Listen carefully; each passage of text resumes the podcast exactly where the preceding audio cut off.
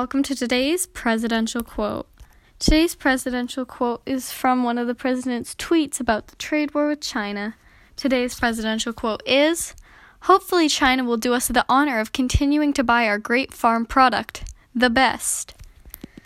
This has been today's presidential quote.